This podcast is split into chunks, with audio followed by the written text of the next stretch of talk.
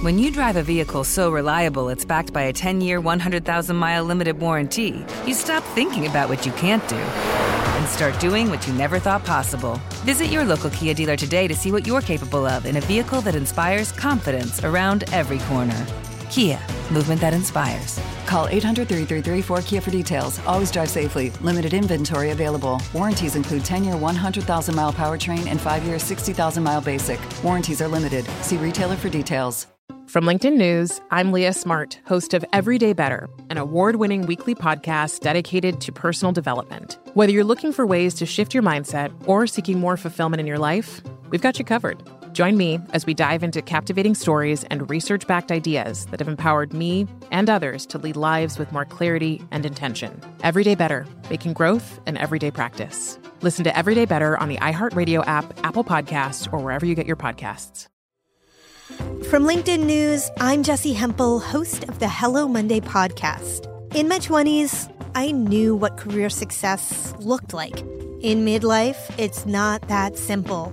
Work is changing, we are changing, and there's no guidebook for how to make sense of it. Start your week with the Hello Monday podcast. Listen to Hello Monday on the iHeartRadio app, Apple Podcasts, or wherever you get your podcasts. You may know Jackson Pollock, the painter famous for his iconic drip paintings. But what do you know about his wife, artist Lee Krasner? On Death of an Artist, Krasner and Pollock, the story of the artist who reset the market for American abstract painting. Just maybe not the one you're thinking of. Listen to Death of an Artist, Krasner and Pollock on the iHeartRadio app, Apple Podcasts, or wherever you listen to podcasts. Hi, this is Newt. Due to the virus, I'm recording from home, so you may notice a difference in audio quality. On this episode of Newt's World, we are in the midst of an astonishing new culture war playing out in our streets, workplaces, universities, schools, and homes in the name of social justice and identity politics. Narrow sets of interests now dominate the agenda as society becomes more and more tribal. Identity issues are fueled by the propaganda media and social media presenting a kind of mental malware designed to corrupt our thinking. We need to bring common sense into the discussion around this generation's most complicated cultural issues. I am pleased to welcome my guest, Douglas Murray, author and journalist based in Britain. His latest publication, The Madness of Crowds, is a bestseller and Book of the Year for the Times of London and the Sunday Times. Murray is an associate editor for the Spectator magazine, and he is a regular contributor to the National Review.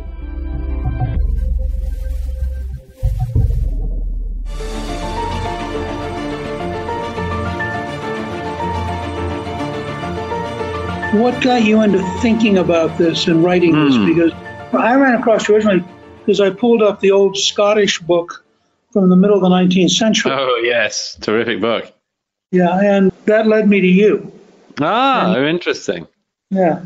So, what led you to decide to write this? Because it's really a very daring and provocative book. Well, it's lots of things. I'd noticed for some years that there were a set of very strange things going on, uh, things that I now recognize to be a form of societal malware. That is, things that are being injected into our society, into our discourse, which seem intended to derange us and are indeed having that effect. The fact that in the last decade in particular, particularly since the 2008 financial crisis, we've just seen a set of cultural issues just roar back and roar back in a more dementing manner than ever. And really, I know, what I noticed was that this was happening in four areas in particular everything to do with people who are gay, everything to do with relations between the sexes, everything to do with race, and particularly the newest one, everything to do with trans. And that we were losing the ability to think and even speak about these issues, and were being told versions of them that were demonstrably, visibly, not just untrue, but malevolent. And I wanted to explain how I think that's happened and to help other people feel their way through all of this madness.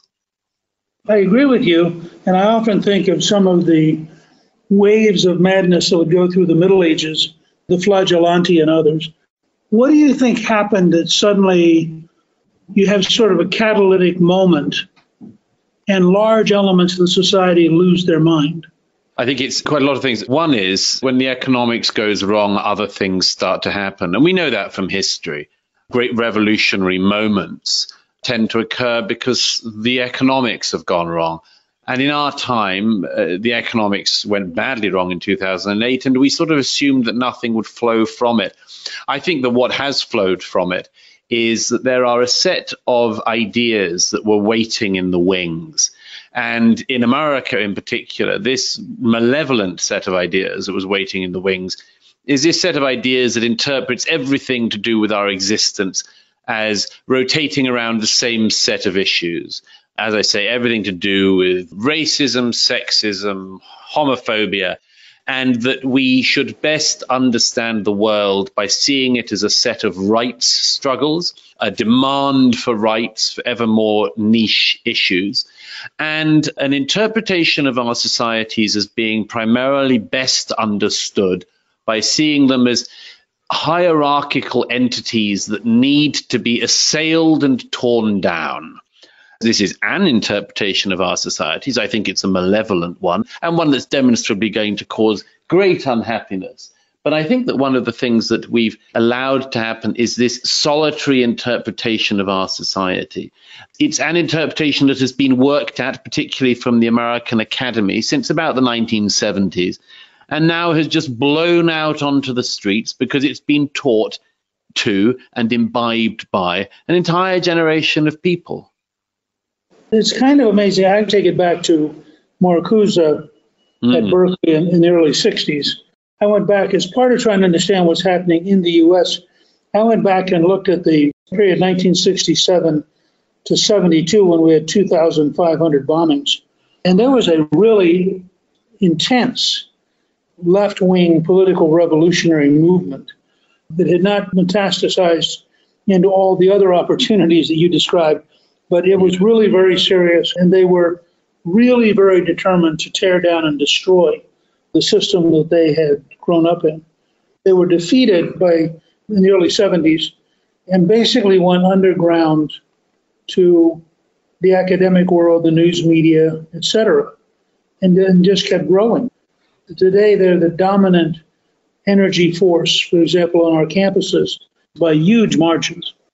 There was no countervailing repudiation. We haven't found Burke explaining why the French Revolution is crazy.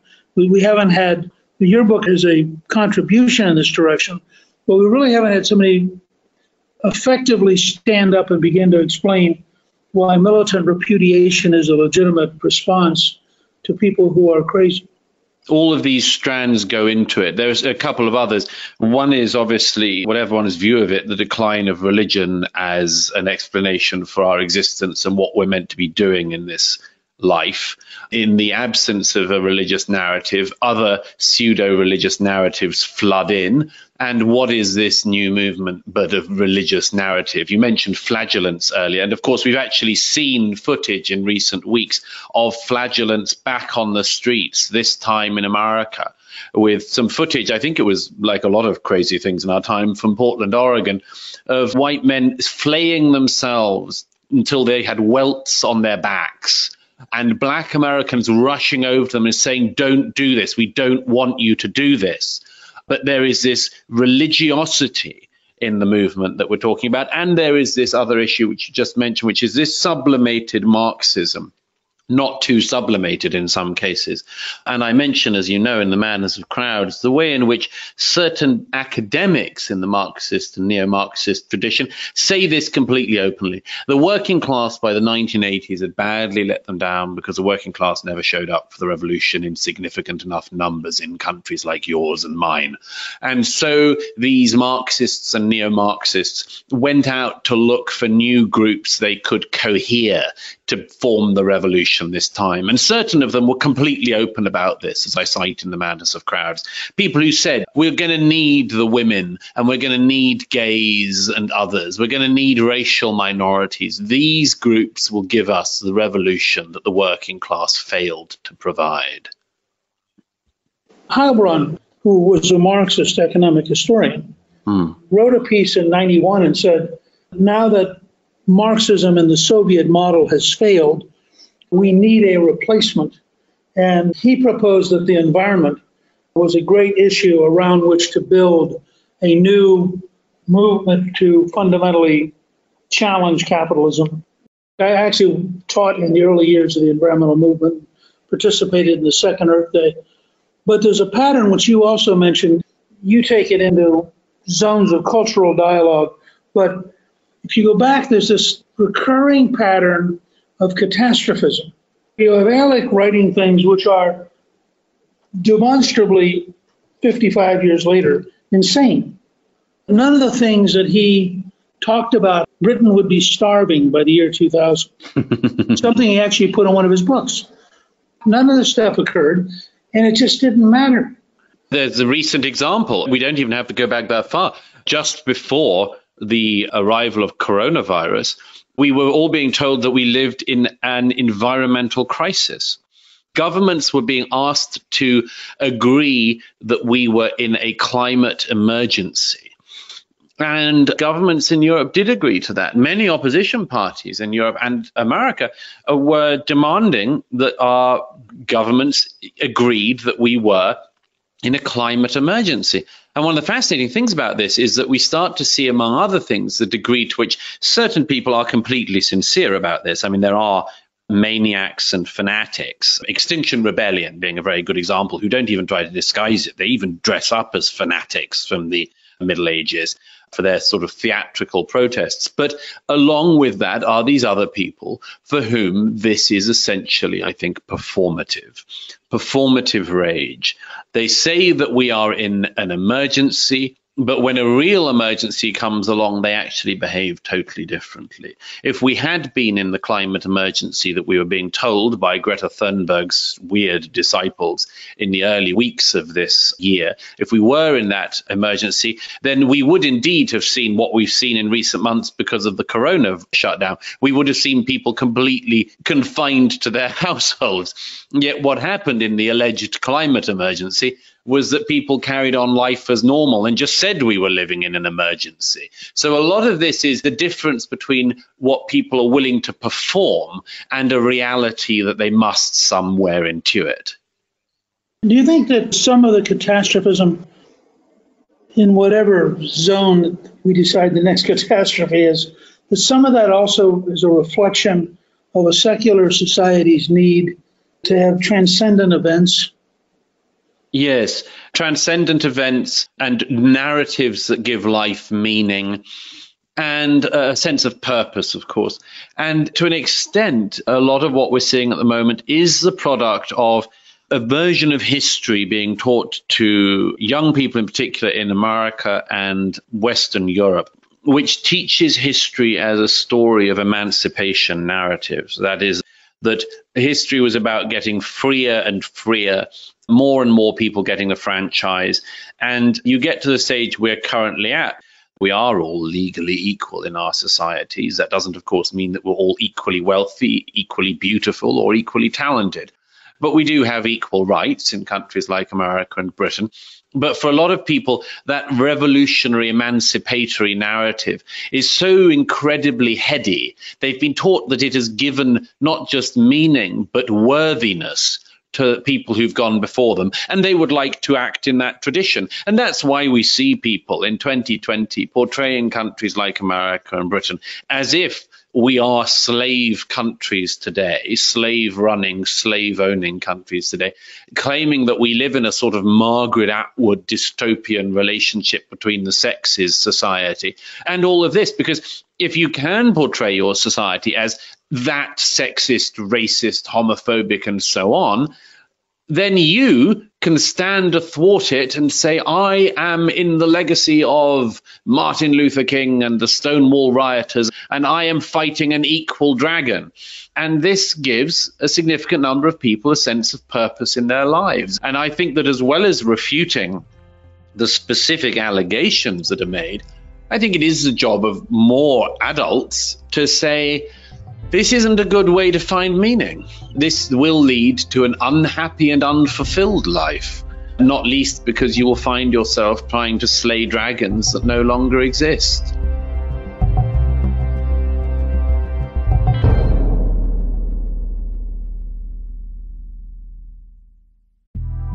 The Big Take from Bloomberg News brings you what's shaping the world's economies with the smartest and best informed business reporters around the world.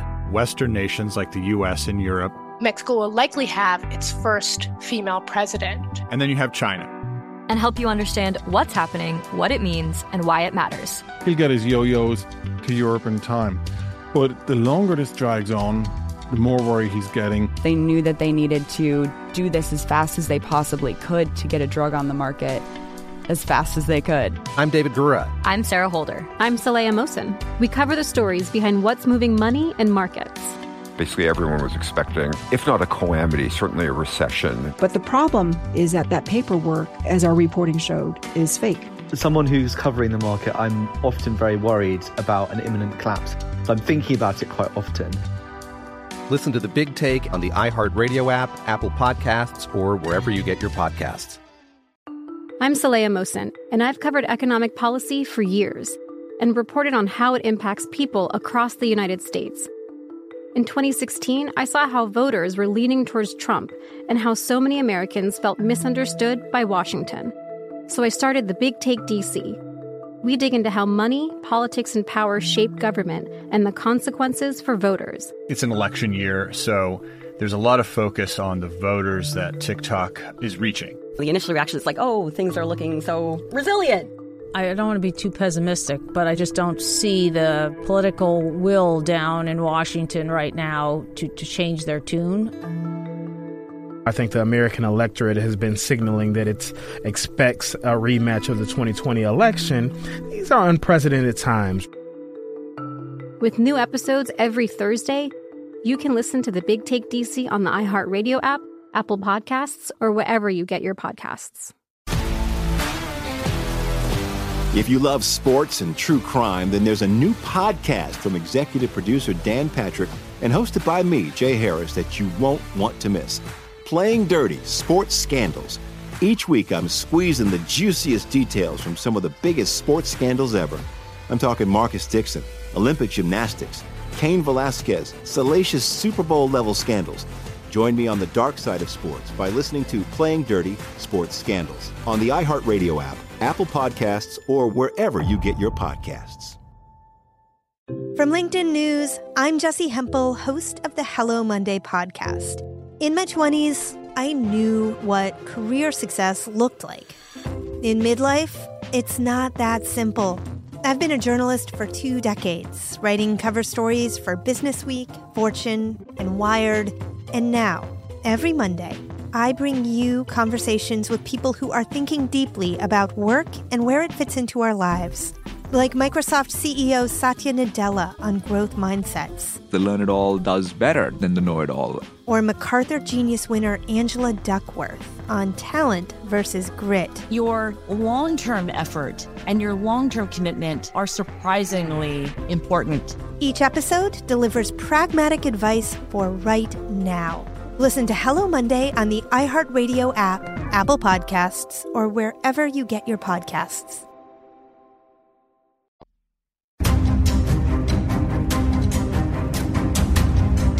I like the imagery you're developing there because it just sort of hit me. You could write a very cool book about the dragon slayers.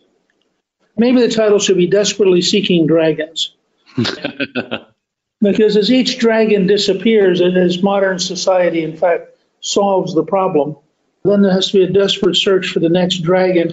These people need a game of let me trump you. Part of what you're describing is a compulsory rush to extremism.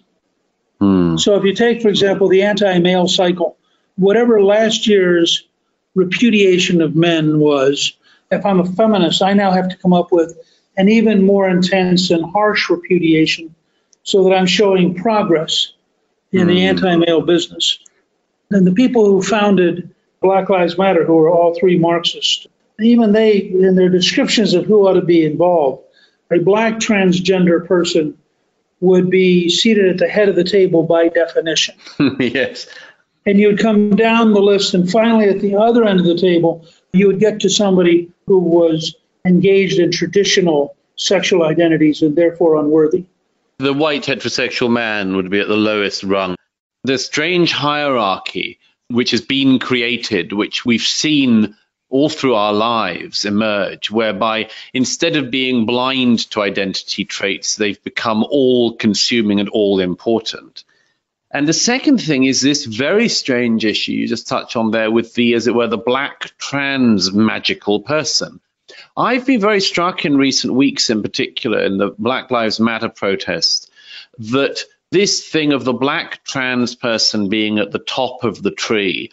So that you have, for instance, I saw a photo just this morning of a protest in the UK with a whole pile of white, presumably educated, well educated, probably too well educated, young British women marching along with banners saying Black Trans Lives Matter. And you think, it's even more bizarre than the Black Lives Matter slogan, which hectors as if there are people going around saying Black lives don't matter. But here are people saying Black trans lives matter, as if there are people going around saying Black trans lives don't matter. But what is interesting about it is where are these Black trans people that you are so completely obsessed by? That you've turned them into these all consuming and I would argue strangely magical beings who are needed to give your movement purpose. We have this strange hierarchy of magical people who bestow some blessed presence on the boring, mere heterosexual white Western woman or man, and who they seek out for even when they exist in, as they presumably do, exceptionally small numbers. It's almost like the rarer you are, the greater the multiplier of your influence. Yes, and there's so much that's wrong with this. It is completely opposed to the idea of knowledge and of education and of learning. It's also, by the way, completely opposed to the ideas of creativity and imagination because all of this suggests that we are only what our characteristics can make us. So if we're a man, we cannot deal with or imagine ourselves in any way to have an understanding of women and vice versa. And that if you're white, you can't understand anyone black. And if you're heterosexual, you can't understand anyone gay and so on and so on until you get to the black trans person who nobody can understand, but everybody has to talk about all the time. And the oddity of this is that, of course, you can have certain characteristics which may be quite rare, such as being a black trans person, which proportionately is an unusual thing to be. But it doesn't bestow any special knowledge. And the level beneath that is it doesn't mean that you can impart any special wisdom. I would submit that a white man who has read a lot of books and traveled widely and traveled and seen different cultures and acquired knowledge is going to know more than a black trans person who hasn't read very much, hasn't gone around the world very much. But our era says that the first of those must submit to and listen to the second. And not just on some issues, but apparently on all. And this is completely against the idea that we, whatever our characteristics, whether we're black, white, gay, straight, trans, whatever, can actually acquire knowledge in this life by speaking with people and learning. It's completely against that. It says you're set from the get go.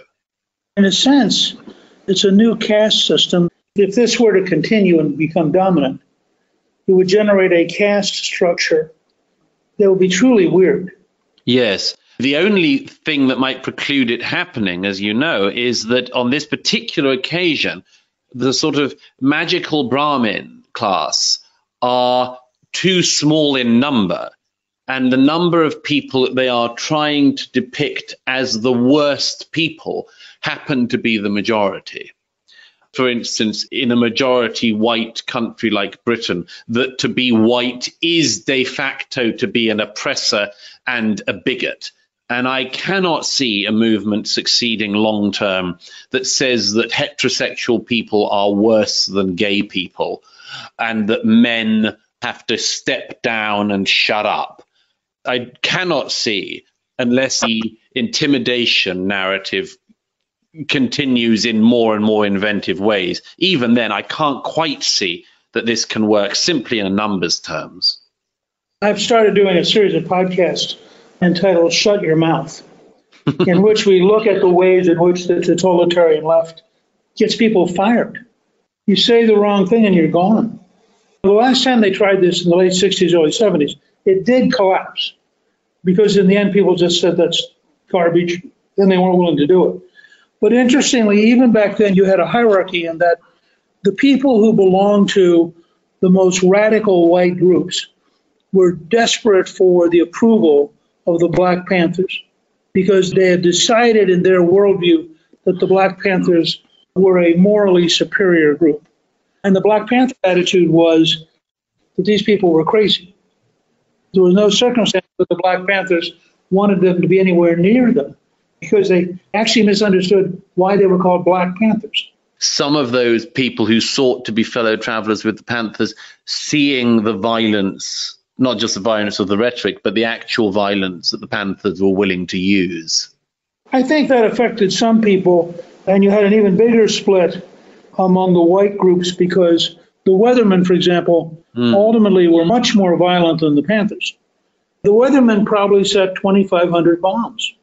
The Panthers had nothing like that. They were direct action with pistols. There were never very many of them. But part of the difference was in that period, you still had a press corps which wanted to somehow unify the country. They were anti segregation, but not committed to a world in which radical values should dominate. Today, I would argue that, at least in America, our news media is as radical as any other element that's out there. And so you really are seeing places like the New York Times totally taken over now. So mm. that mm-hmm. the ability to communicate has changed very dramatically since yes. the late 60s. To what extent do you think that the rise of the of social media, Google, Twitter, Facebook, to what extent do you think they've been a part of this maximization of weirdness? I think is a huge part. I mean, firstly, on the old media, an awful lot of things are going on. And in America, I think it's perhaps worst of all in that very few organs of opinion there can be opened and trusted. And that is a disaster because, of course, if we can't agree on the facts, on what deserves to be covered, then no wonder that we end up disagreeing on solutions and answers to problems. When you have these sorts of, you know, only 27 policemen injured yesterday in a peaceful protest sort of headline, then you've got no hope of really answering anything because you haven't had the problem honestly presented to you. And I think that's come about because of something I've described in the past as being the way in which certain stories come along that the press cannot report honestly because if they did, it might lead the public to consider answers that the media in question don't want them to think about. This is a significant problem in all of our sense making apparatus at the moment. As for the social media companies, this is a major part of the derangement. I address it briefly in my chapter on tech and the madness of crowds, as you know, which is that to a great extent, the social media companies have added to this problem and made us have to run on the treadmill of the news at a speed faster than our legs can carry us. We can't keep up with the flow of information. We can't agree on which information flows we should use. And we are zooming off with different narratives of our own as a result. And I think, to return to this analogy I use, I think the social media companies are giving us forms of societal malware. That is, they say to us, we are updating your mental software today. And in fact, what they're doing is persuading us to download mental malware that is designed to corrupt the system of our brains and the system of our thinking. Companies like Twitter provably distort the information flows we're getting. They provably give us things we don't want and pretend that they're things that we do.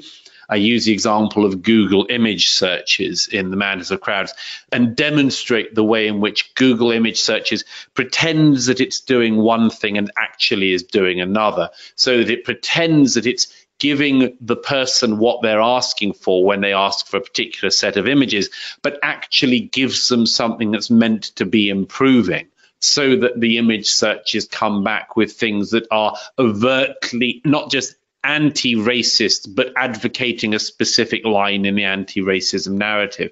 Not just pro-gay but anti-anti-gay or anti anyone who might be perceived to be anti-gay so that we can no longer trust the search engines and this, of course, particularly for a young person growing up in this, is absolutely dementing because it's hard enough for those of us whose brains were formed before this revolution in thinking and technology and the presentation of knowledge. And it is almost completely bewildering for somebody who has grown up at the same time as this revolution has been going on in the way in which we acquire facts and knowledge.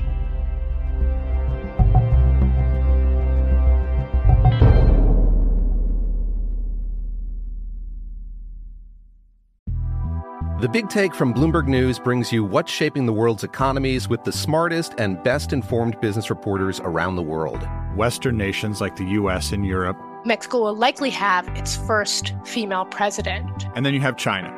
And help you understand what's happening, what it means, and why it matters. He'll get his yo yos to Europe in time. But the longer this drags on, the more worry he's getting. They knew that they needed to do this as fast as they possibly could to get a drug on the market as fast as they could. I'm David Gura. I'm Sarah Holder. I'm Saleha Mohsin. We cover the stories behind what's moving money and markets.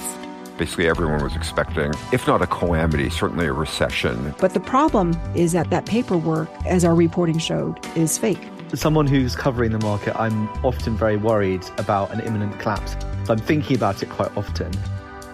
Listen to the big take on the iHeartRadio app, Apple Podcasts, or wherever you get your podcasts. I'm Saleha Mohsin, and I've covered economic policy for years and reported on how it impacts people across the United States. In 2016, I saw how voters were leaning towards Trump and how so many Americans felt misunderstood by Washington. So I started the Big Take DC. We dig into how money, politics, and power shape government and the consequences for voters. It's an election year, so there's a lot of focus on the voters that TikTok is reaching. The initial reaction is like, oh, things are looking so resilient. I don't want to be too pessimistic, but I just don't see the political will down in Washington right now to, to change their tune. I think the American electorate has been signaling that it expects a rematch of the 2020 election. These are unprecedented times. With new episodes every Thursday, you can listen to the Big Take DC on the iHeartRadio app, Apple Podcasts, or wherever you get your podcasts. If you love sports and true crime, then there's a new podcast from executive producer Dan Patrick and hosted by me, Jay Harris, that you won't want to miss. Playing Dirty Sports Scandals. Each week, I'm squeezing the juiciest details from some of the biggest sports scandals ever. I'm talking Marcus Dixon, Olympic gymnastics, Cain Velasquez, salacious Super Bowl level scandals. Join me on the dark side of sports by listening to Playing Dirty Sports Scandals on the iHeartRadio app, Apple Podcasts, or wherever you get your podcasts. From LinkedIn News, I'm Jessi Hempel, host of the Hello Monday podcast. In my 20s, I knew what career success looked like. In midlife, it's not that simple. I've been a journalist for two decades, writing cover stories for Business Week, Fortune, and Wired. And now, every Monday, I bring you conversations with people who are thinking deeply about work and where it fits into our lives. Like Microsoft CEO Satya Nadella on growth mindsets. The learn it all does better than the know it all. Or MacArthur Genius winner Angela Duckworth on talent versus grit. Your long term effort and your long term commitment are surprisingly important. Each episode delivers pragmatic advice for right now. Listen to Hello Monday on the iHeartRadio app, Apple Podcasts, or wherever you get your podcasts.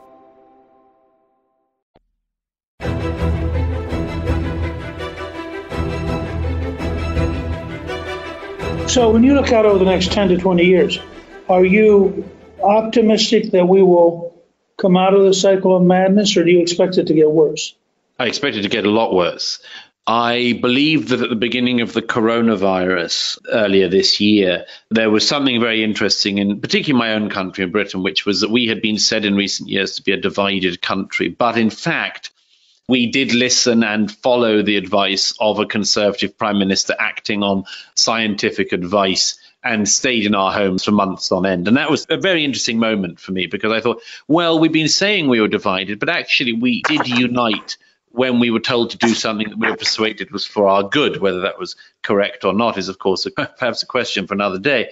But this showed that there are residual pockets of trust in our societies.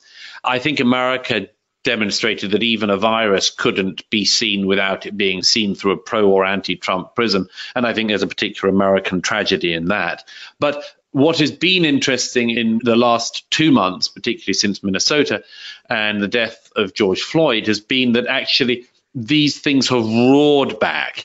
Everything I write about in the Madness of Crowds has roared back with a greater unpleasantness than happened before. And that suggests to me that these identity issues have now become completely implanted as the means by which people are expected to understand our societies. Now, I think that the best answer to that is a small c conservative answer, which is to say these things that we are being told are the answers are in fact dementing. And if you would like an answer to that, it is to look to a different way of thinking and a different way of reacting to things. To see the past, for instance, as a guide to you and a friendly, helpful guide for you in your life. That it's much better to see the past in this light, for instance, than to see it as this thing we scour through to attack and lambast and assault and assail and to pull down to take a quote I was reading recently, to see history as us standing on the shoulders of giants in order to see further. And that the reason we can see further today is because of what we're standing on. Not this crazy, dementing revolutionary narrative that says we must tear down everything on which we've been standing but to say there's a reason why we are where we are, and acknowledging that the past is never perfect, like the present is never perfect. Nevertheless, it is what we're building on. This is a very deep, fundamental alteration in which we should be encouraging people to change the way we're looking at the past as well as the present. And I think we can do that but it relies on enough people with a memory of how we used to think and know, having the confidence to say the thing you are being offered in this age is bad for you. And we have an interpretation, an understanding, I would say.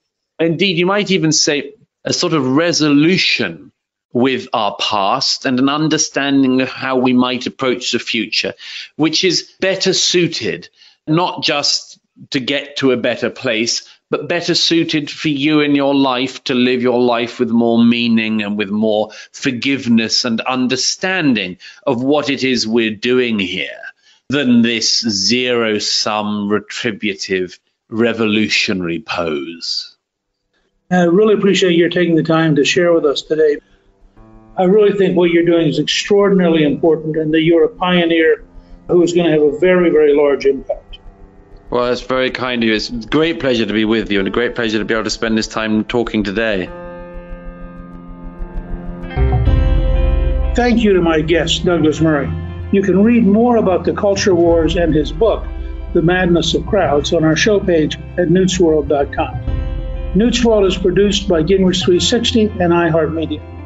Our executive producer is Debbie Myers, and our producer is Garnsey Sloan. The artwork for the show was created by Steve Penley. Special thanks to the team at Gingrich 360. Please email me with your questions at gingrich360.com slash questions. I'll answer them in future episodes. If you've been enjoying Newt's World, I hope you'll go to Apple Podcast and both rate us with five stars and give us a review so others can learn what it's all about. On the next episode of Newt's World, Sean Hannity has a new book coming out this Tuesday called Live Free or Die America and the World on the Brink, about the left's undying commitment to turn America into a land our parents, founders, and framers would not recognize. At the heart of our conversation, though, is our 30 year friendship and how Sean got his start in radio. I'm Newt Gingrich. This is Newt's World.